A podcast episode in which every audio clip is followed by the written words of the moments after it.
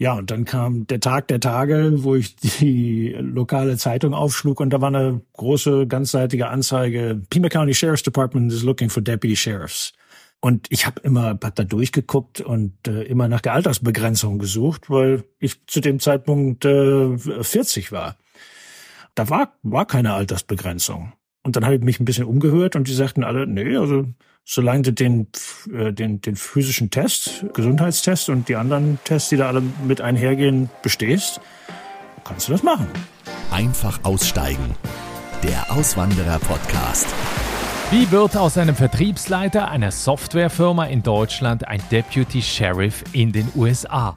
Heute hörst du eine unterhaltsame, spannende und vor allem sehr inspirierende Auswanderungsgeschichte eines Mannes, der 2001 seine Heimat verlassen hat, um in Amerika sein Glück zu suchen.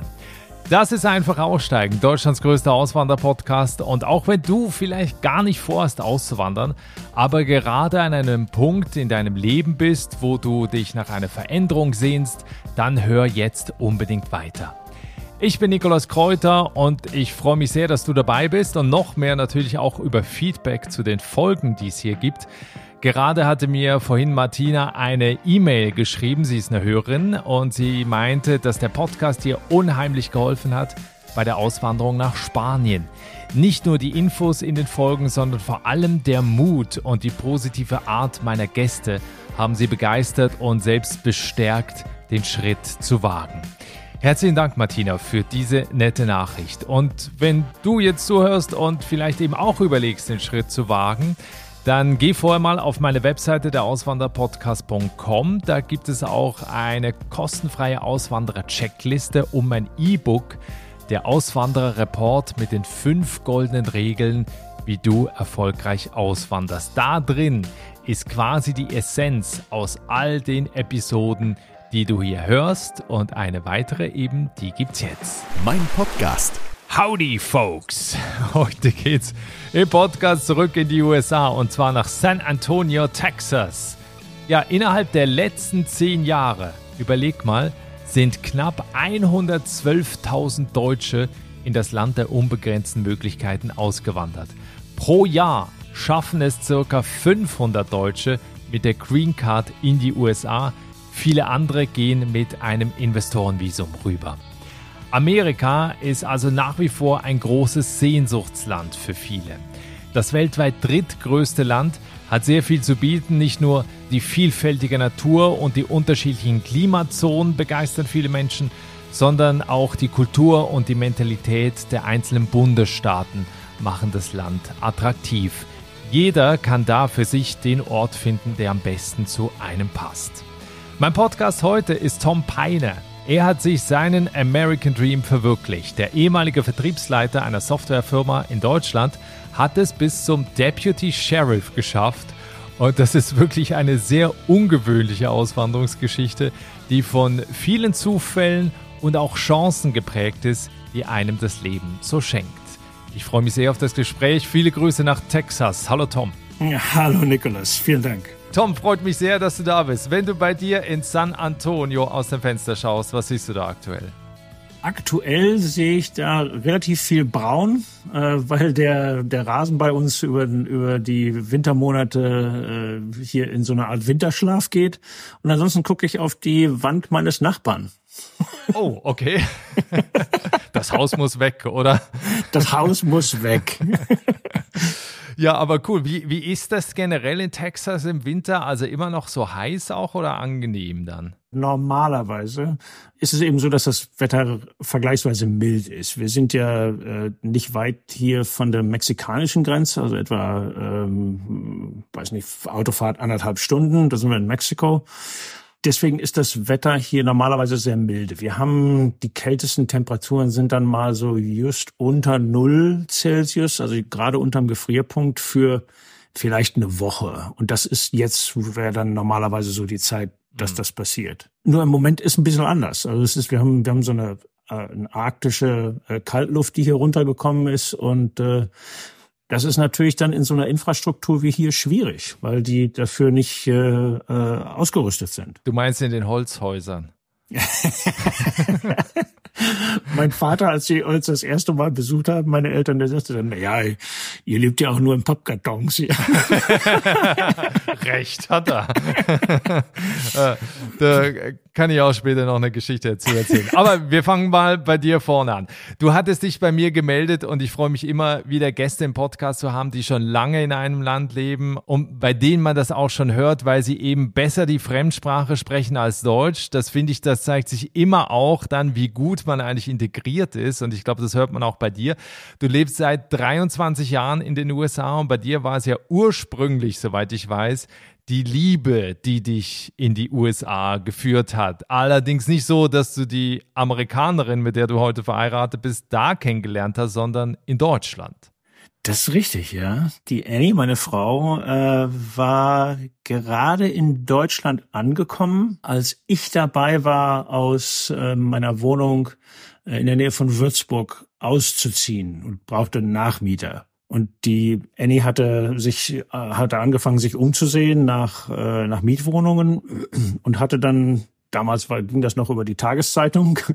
ähm, da war dann äh, war eine Anzeige drin von meinem Vermieter und sie schnappte sich die Sekretärin vor Ort. Also meine Frau hat äh, fürs Department of Defense, also fürs US-Verteidigungsministerium gearbeitet und hatte ihren Arbeitsplatz da in einer, in einer Kaserne in, in Würzburg, in der US-Kaserne. Ah, okay. Und äh, schnappte sich dann die deutsche Sekretärin von ihrem Commander und sagte, hier, ich muss, unter Umständen brauche ich einen Dolmetscher, kommst du mit?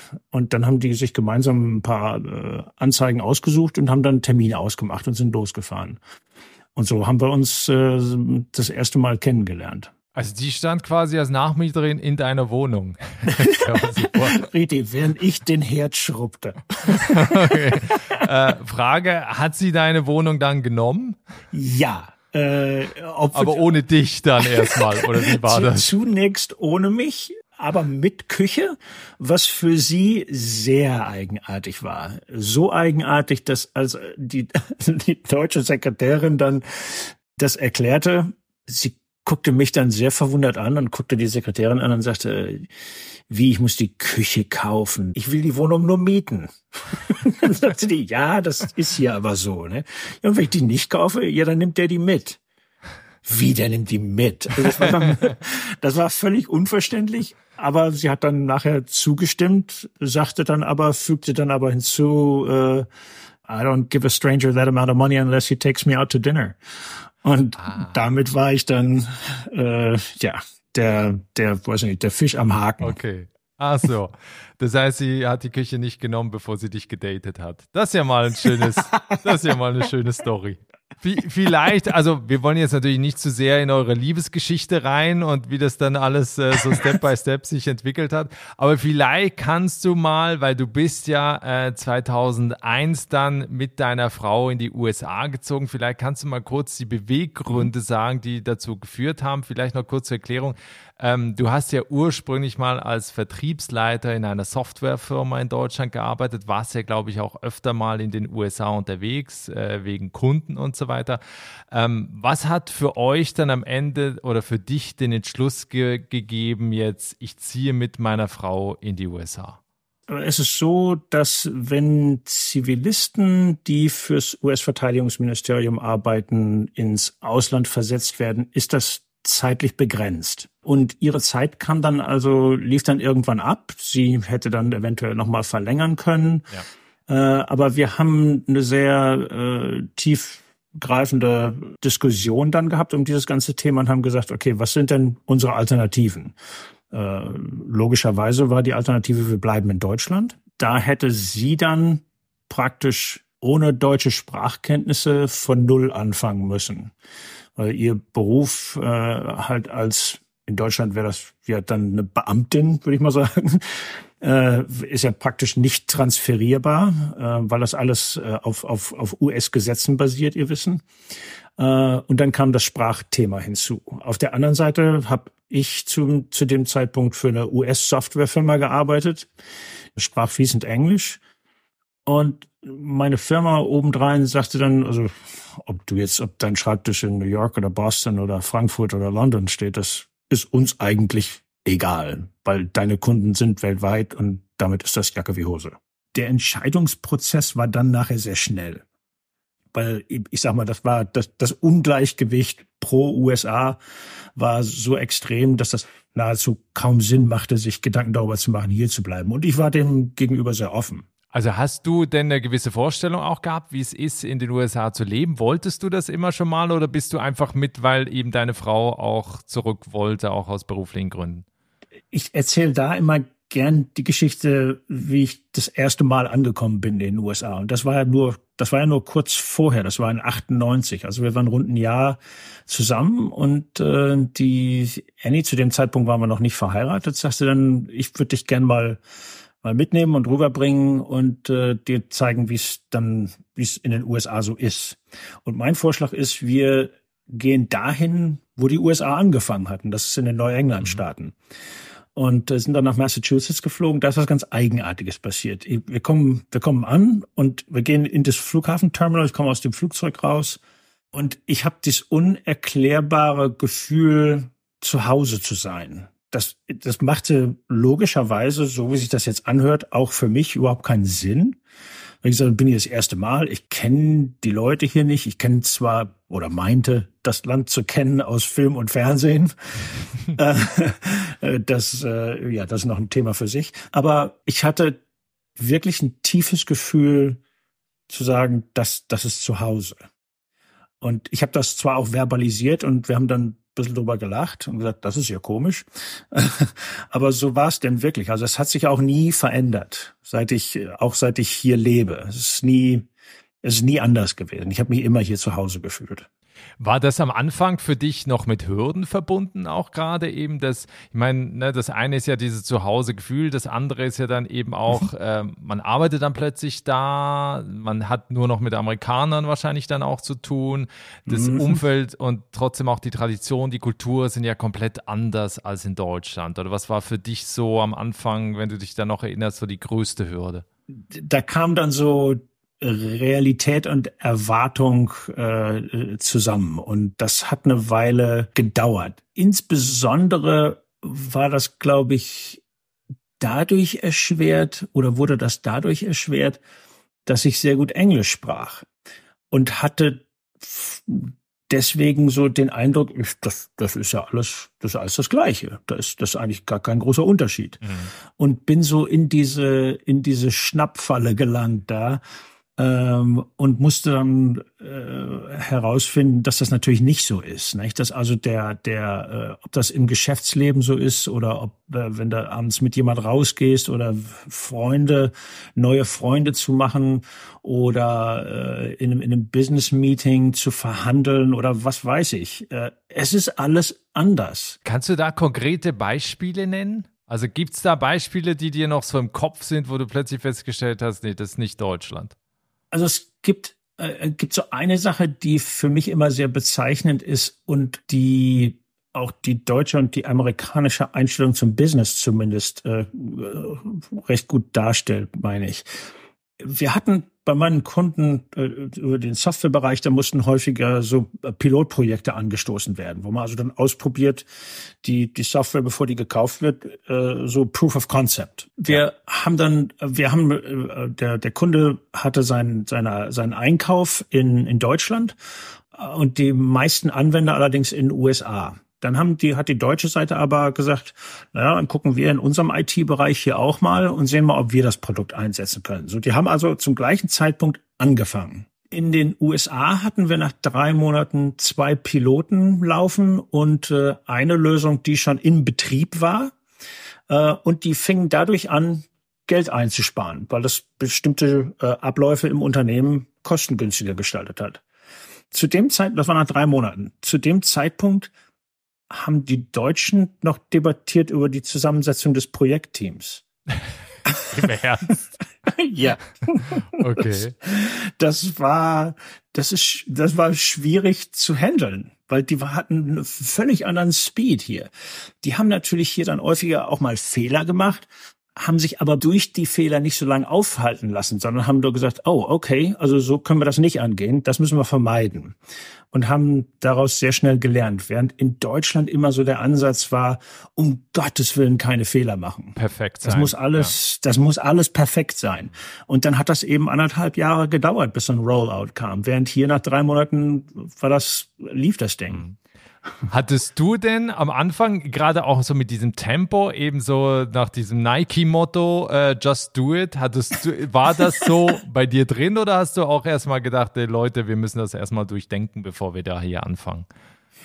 Das war eine Umstellung. Äh, auch, ich sag mal so, die, die Business-Verhandlungen oder die Business-Gespräche sind anders abgelaufen. Die englische Sprache hat ihre Eigenheiten die Benutzung der englischen Sprache kommt logischerweise aus dem mehr aus dem britischen Raum und damit auch mit hat viel damit zu tun, wie sie kulturell benutzt wird. Und die Engländer sind halt vorsichtiger. Da ist alles ein bisschen weicher, ein bisschen softer, während die Deutschen, ich sag mal so, mit der Tür ins Haus fallen. Ne? Die sind also sehr direkt und äh, meine Frau hat mir am Anfang ein paar Mal gesagt, Junge, Junge, das ist immer als als wenn so eine Dampflokomotive durchs Haus fährt. Ne? ähm, ja, da äh, weißt du, woran du bist, ne? Das war, das war nicht immer einfach. Ja. Weil sie gesagt hat, kannst du das, kannst du das auch vielleicht mal ein bisschen netter sagen? Während ich dann immer gesagt habe, ach, da muss man nicht um den Brei rum herumreden. Ne? Das, ja. das ist so und das, dann ist das so. Äh, also das war, das war nicht immer einfach, weil das natürlich, äh, wenn du sozial so geprägt bist, das ist in dir drin. Ja, also das, ich finde das immer spannend eben zu hören, wenn auch jemand, der so lange in einem Land ist, eben noch so klar solche Gegensätze oder solche äh, Erlebnisse nochmal schildern kann. Wer das einmal nachlesen möchte, da gibt es noch sehr viel mehr Geschichten drin. Du hast ein Buch über deine Auswanderung geschrieben. Der Titel heißt Deputy While Immigrant wie es zu dem Titel kommt, darüber sprechen wir jetzt. Nur wer das Buch sich einmal bestellen möchte oder einmal eben diese komplette Geschichte auch durchlesen möchte, das möchte ich jetzt schon mal erwähnen. Es gibt den Link auch in den Show Notes in der Folgenbeschreibung. Denn der Titel hat äh, so ein bisschen damit zu tun und das kennen auch viele, dass man irgendwann auch in der Mitte des Lebens sagt, egal ob man jetzt ausgewandert ist oder nicht, what's next? Ja, also mache ich da so jetzt weiter. Du hast eben in der Softwarefirma in den USA gearbeitet, arbeite ich weiter im Vertrieb oder mache ich was Neues? Und das Spannende bei dir ist, du hast dich ja für einen komplett neuen Weg entschieden. Ähm, ich hatte das auch kurz in der Einleitung gesagt. Ähm, du bist dann Deputy Sheriff äh, in Arizona geworden. Also ein komplett anderer Beruf, ein komplett anderer Bundesstaat, ein komplett anderes Leben. Ich weiß wahrscheinlich jetzt eine sehr lange Story, aber kann man das irgendwie erklären oder kannst du das ja irgendwie so auf den Punkt bringen, was da passiert ist? Nein. Nicht? doch, doch, doch. Späßle gemacht. Äh, ähm, nee, kann, kann ich. Also äh, schwierig, aber ich versuche das mal. Also es war so, ich hatte enormen Burnout. Als wir in Massachusetts ein paar Jahre gelebt hatten, kam gleichzeitig die Dotcom-Bubble burst, als der gesamte Tech-Sektor ja. dann abgestürzt, zwar nicht abgestürzt ist, aber doch enorm abgefallen ist. Damit waren dann viele, äh, viele Verträge weg, viele Kunden haben einfach aufgehört zu kaufen, waren sehr verunsichert und äh, also der Markt war, äh, war extrem schwierig. Und ich hatte zu dem Zeitpunkt schon seit einigen Jahren, also so on full speed, mich in meiner Karriere bewegt und weiterentwickelt und hatte zwar enorm viel Spaß, aber hatte immer so den Eindruck, das ist es jetzt noch nicht. Und habe dann versucht, mich selbstständig zu machen. Habe das für anderthalb Jahre gemacht, habe aber leider völlig misskalkuliert. Äh, und der, äh, ich habe einfach meinen Cashflow misskalkuliert und mir ist es mir ist es Geld ausgegangen, genau. Und als wir dann zu dem Zeitpunkt kamen, zu dem Punkt kamen, wo wir ein Auto verkaufen mussten, damit, damit wir noch Essen kaufen konnten. Oh, wow. Also ist jetzt ein bisschen dramatisch ausgedrückt, aber äh, es war so, wir mussten, also haben das Auto verkauft und haben gesagt, wir nutzen, wir nutzen die extra, das extra Geld, was reinkommt, um die Zeit zu überbrücken und meine Frau sagte dann äh, zu Recht, wir leben hier in, in einem Teil des Landes, wo die Lebenshaltungskosten enorm hoch sind.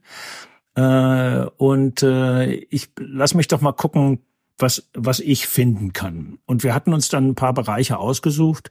Colorado war unter anderem äh, einer der, der anderen äh, Bundesstaaten. Und da war noch ein dritter, habe ich vergessen jetzt und Arizona halt. Und sie hat dann angefangen, sich auf Positionen zu bewerben dort äh, lokal. Und wir haben gesagt, du ziehst uns dann um über deinen Job. So kam es denn, dass sie dann also in äh, Sierra Vista, Arizona, das ist etwa okay. eine 45 Minuten, eine Stunde von Tucson entfernt, ein Jobangebot bekam. Dann haben wir alles gepackt und sind nach Arizona gezogen. In die Wüste. In die Wüste, genau.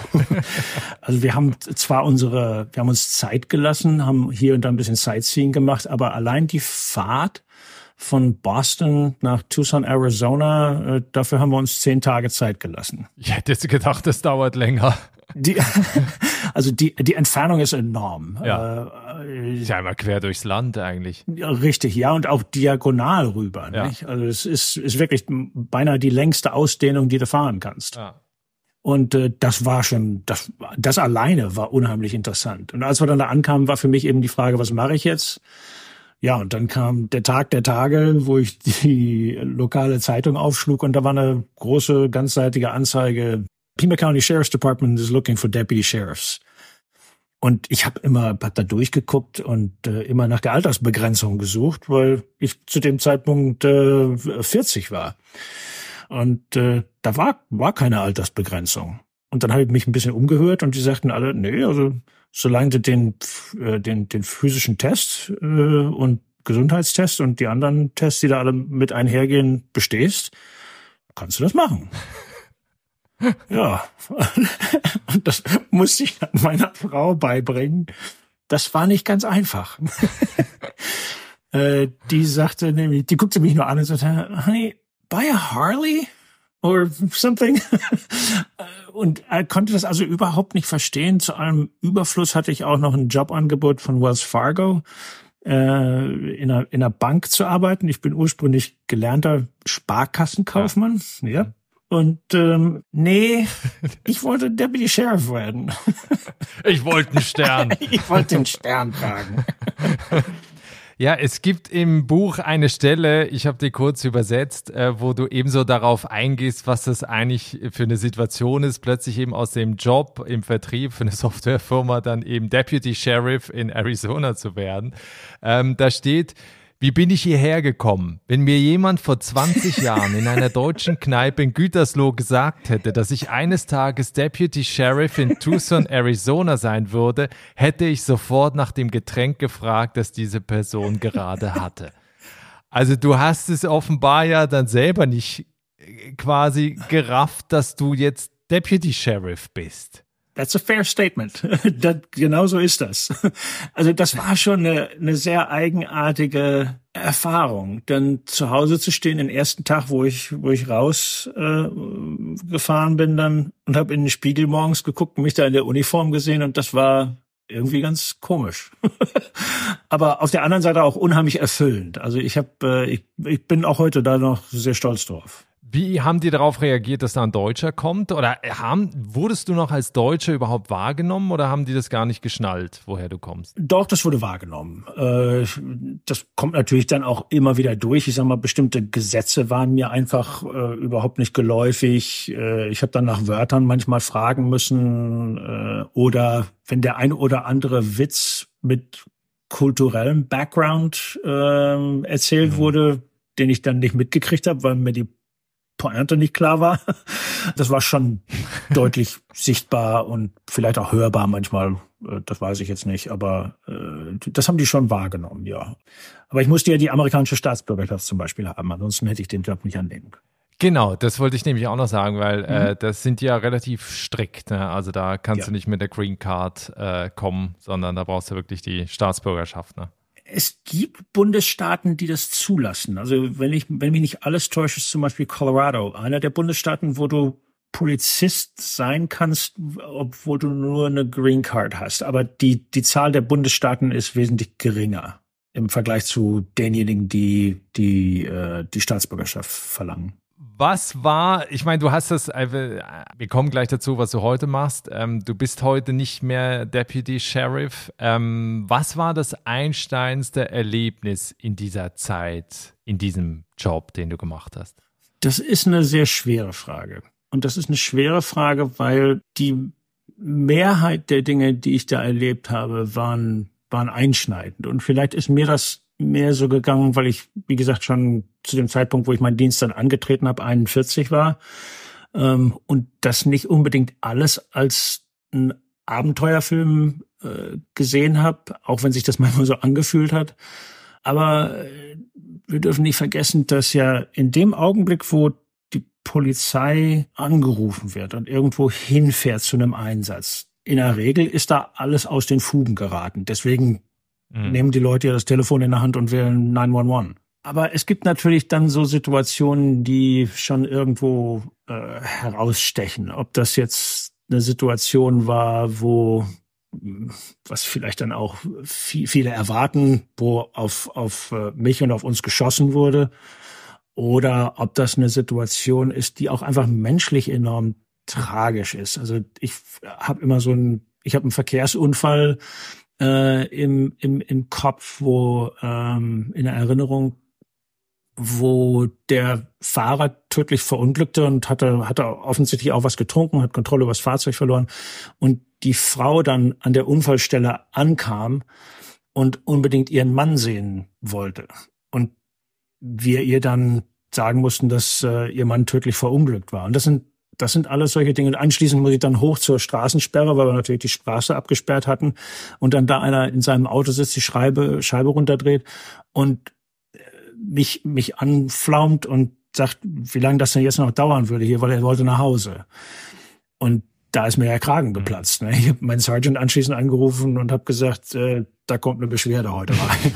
Weil ich habe mal gerade jemand gesagt, was ich von ihm halte. Ja. Ist zwar nicht passiert, ist zwar nichts passiert, aber äh, das, äh, also das sind so die Dinge. Ich habe etwas Hemmung, eine bestimmte Situation so herauszuheben und dann zu sagen, das war das Schlimmste oder fürchterlich war zum Beispiel der Attentatsversuch auf die auf unsere Kongressabgeordnete Gabby Giffords. Gabrielle Giffords ähm, war in Tucson hat einen, hat einen, so, einen, so einen kleinen Werbestand, wie Politiker halt haben, vor einem, vor einem Supermarkt und hat, äh, hat sich da ihren, ähm, ihrem, ihrem Wahlkreis quasi zur Verfügung gestellt. Konntest also hingehen und sagen, ich habe hier ein Problem mit der neuen Straße, die hier durchgebaut mhm. wird oder sowas, zu, zu, äh, sowas ähnliches. So, und in dieser Gruppe oder in dieser Menge, die da anstanden, um mit ihr zu sprechen, war der Attentäter, der dann plötzlich eine Waffe zog, hat ihr in den Kopf geschossen, äh, hat einen Richter erschossen, ein achtjähriges Mädchen erschossen oh. und diverse andere. Und das war also ein völliges, das war ein völliges Blutbad. Da ist Presse aus der ganzen Welt gekommen. Das war schwierig. Ich bin am nächsten Tag erst zu der äh, zu dem zu dem Tatort hin, hab dann da geholfen. Zu dem Zeitpunkt war ich Detective und hab dann da mit Ermittlungen am Tatort äh, geholfen aber äh, das war schon einschneidend. Nicht? Das sah mehr aus wie ein Schlachtfeld und nicht so sehr wie äh, wie jetzt wie ein normaler Tatort. Was ist ein normaler mhm. Tatort? Ja, wie wie ein anderer Tatort. Ja. Sondern da war schon klar, was da, dass da was Einschneidendes passiert war. Ja, du hast es vorhin gerade in einem, in einem Nebensatz erwähnt. Immer als Polizist bist du ja mit den negativen Seiten einer Gesellschaft in einem Land konfrontiert. Ähm, mhm. Gibt es Dinge, die dich an den USA oder an der Entwicklung auch in der Gesellschaft inzwischen beunruhigen auch, weil du ja so lange da auch äh, lebst und das ja eben mitverfolgt hast und auch im Alltag eben miterlebt hast. Gibt es da Dinge, wo du einfach feststellst, äh, ja, das ist deutlich schlimmer geworden und es beunruhigt dich?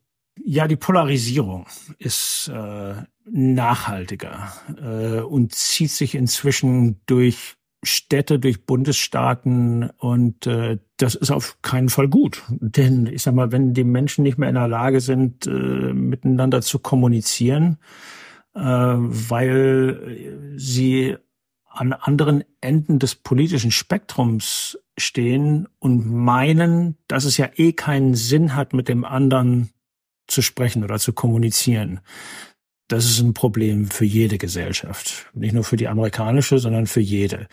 Und ich habe immer so den Eindruck, dass äh, Social Media dann großen Einfluss hat, weil da kann ich hingehen und alles äh, ins, ins Universum plärren, ob das jetzt Sinn macht oder nicht oder auf Fakten basiert oder nicht, äh, ist dabei irrelevant, weil das hat keine Konsequenzen für mich. Äh, während das früher, ich kann mich da noch erinnern, wenn wir in, in Gütersloh auf dem Berliner Platz waren und haben da zum, über den NATO-Doppelbeschluss debattiert mit Leuten.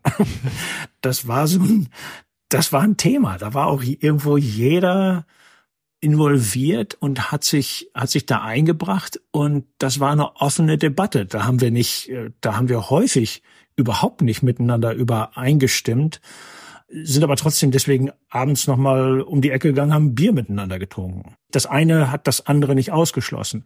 Und das ist zunehmend für mich hier ein Problem. Und ich muss auch offen gestehen, für uns einer der Gründe zum Beispiel, warum wir, warum wir von hier äh, in den Nordosten der USA zurückgehen, jetzt nach Massachusetts von Texas.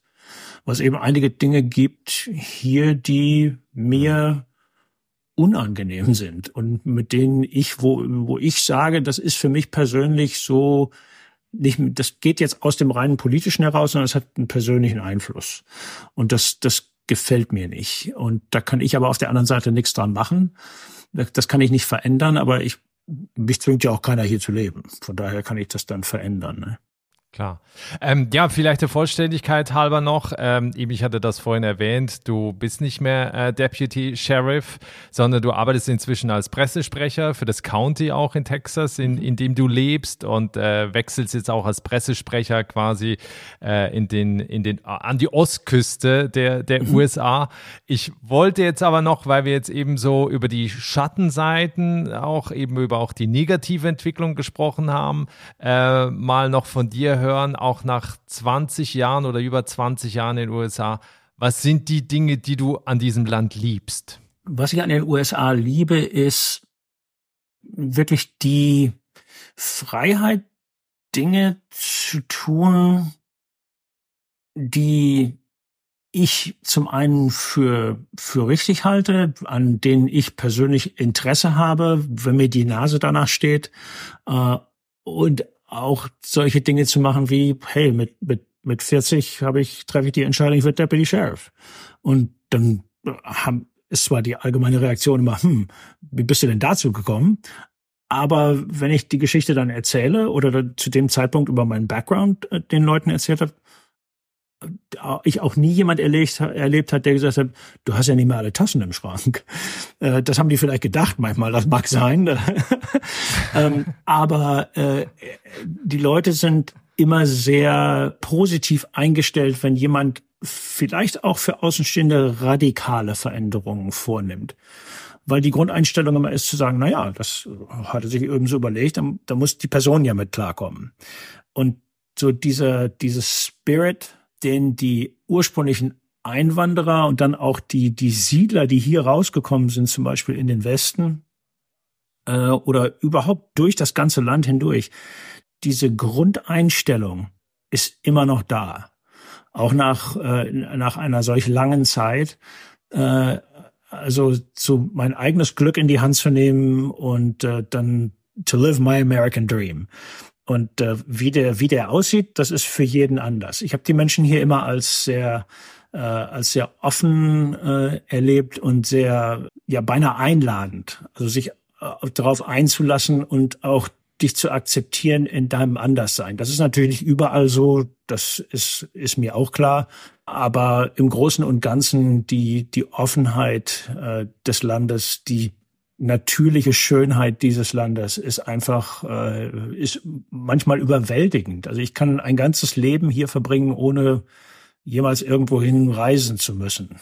Ich habe ich hab alle Klimazonen der Welt in, in meinem Land. äh, und das, das sind alles Dinge, die für mich enorm wertvoll sind. Äh, und es ist auch nicht so alles zu Tode reguliert. Es gibt zwar hier genauso bescheuerte oder beknackte Regelungen, wo man sich manchmal an den Kopf fasst und sagt, ai, ai, ai, ai. Äh, das kann wirklich gar nicht sein. Aber für mich gefühlt war das hier weniger der Fall, äh, als das äh, drüben in Deutschland war. Es gibt ja ganz viele Klischees über die USA und natürlich auch, wenn Menschen dahin auswandern, die sie so im Kopf haben. Welche Klischees gerade die Deutsche von den Amerikanern haben, würdest du sagen, sind falsch, stimmen nicht? Also wenn wenn die wenn das Gespräch äh, denn denn darauf kommt und ich mich auch mal überwunden habe, äh, hier zum Beispiel den Leuten beizubringen, dass Deutsche nicht alle Lederhosen tragen und äh, Bier aus irgendwelchen gigantischen Krügen trinken. Na klar, machen sie alle. äh, so gibt's die natürlich im Umkehrschluss hier genauso, wie du wie du wie du schon sagst. Also was mich immer wieder fasziniert, ist, äh, dass den Amerikanern oft vorgeworfen wird, dass sie oberflächlich seien.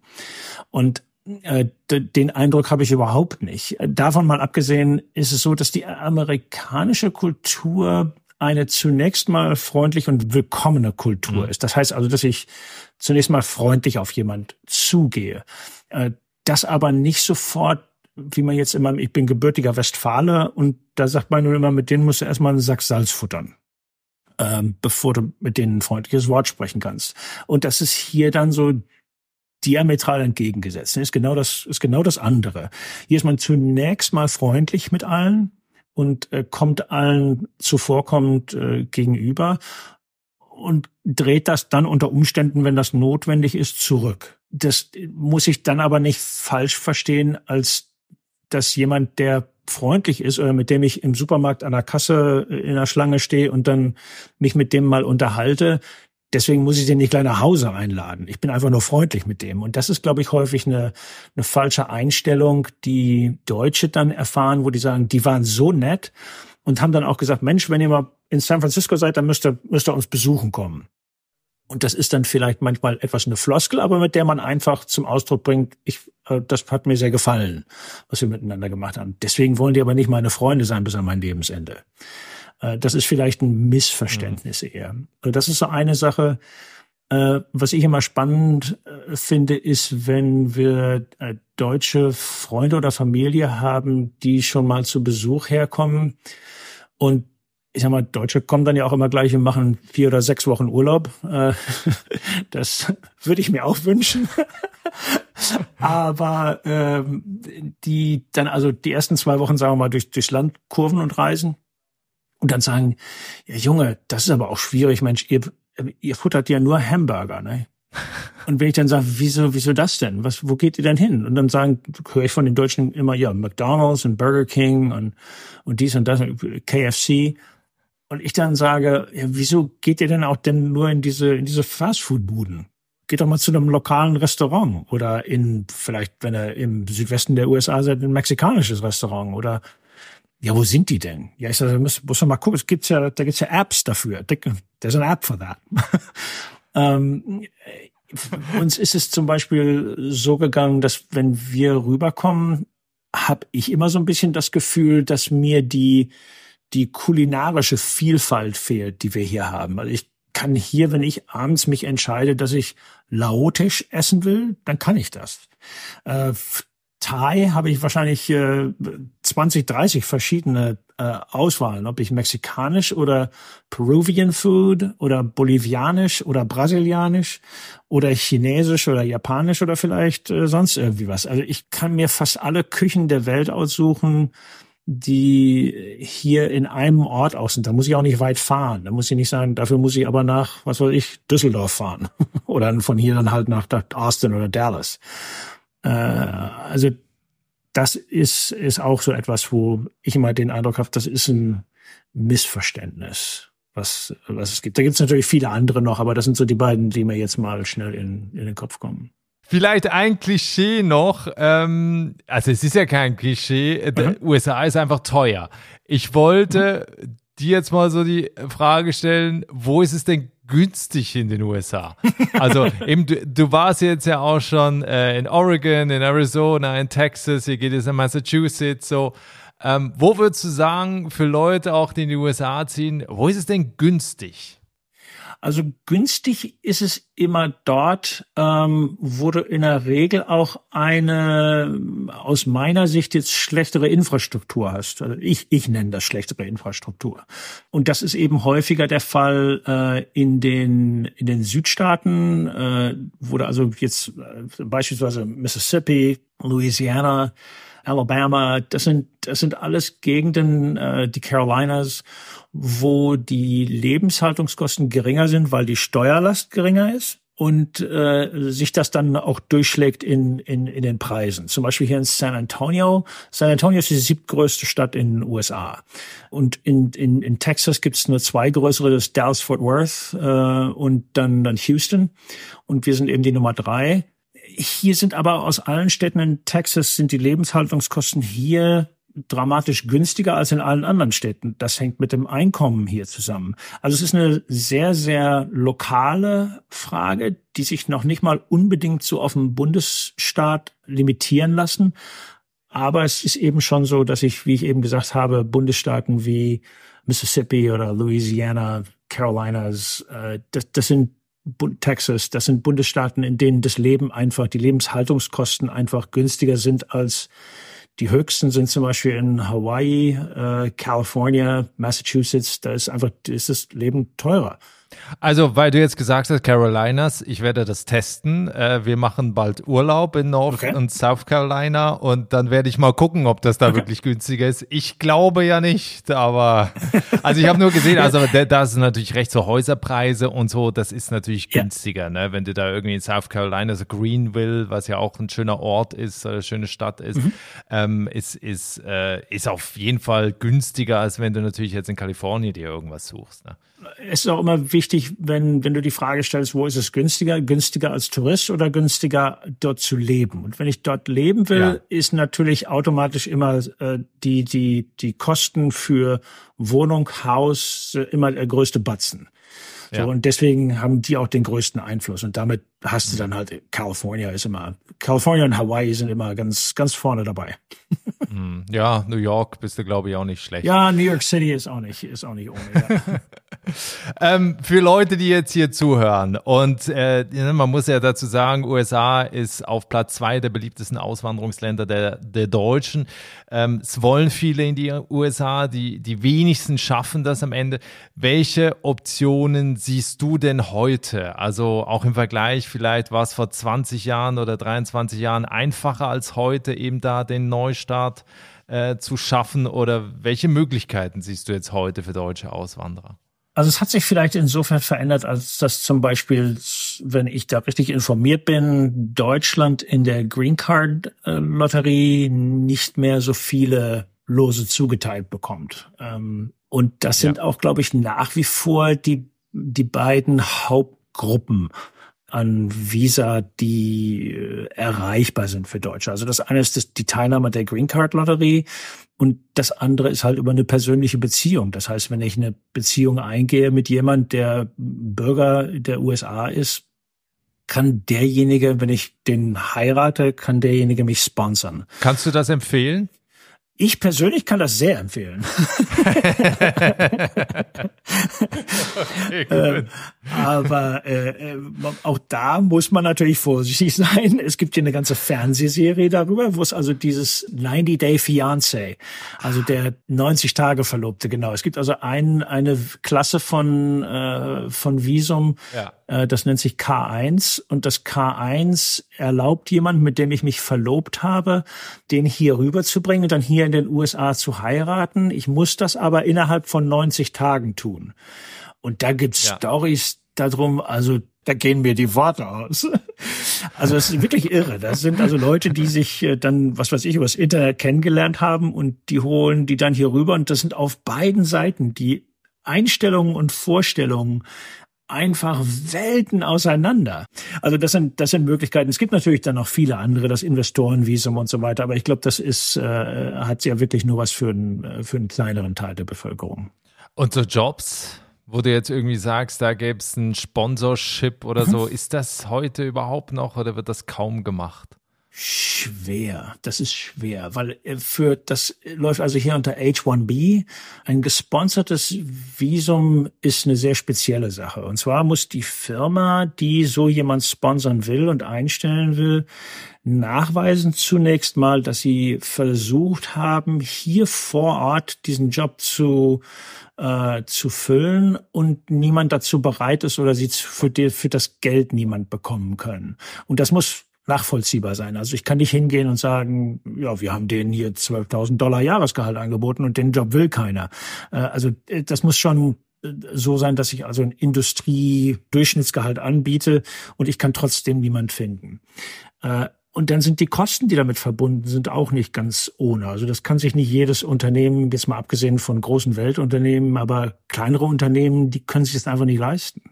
Mhm. Also ich glaube nicht, dass das heute noch so ein Thema ist für, für Deutsche. Es sei denn, vielleicht im Gesundheits- oder im Ausbildungswesen. Das könnte ich mir vorstellen, dass sich das unter Umständen lohnt, da mal reinzuschauen.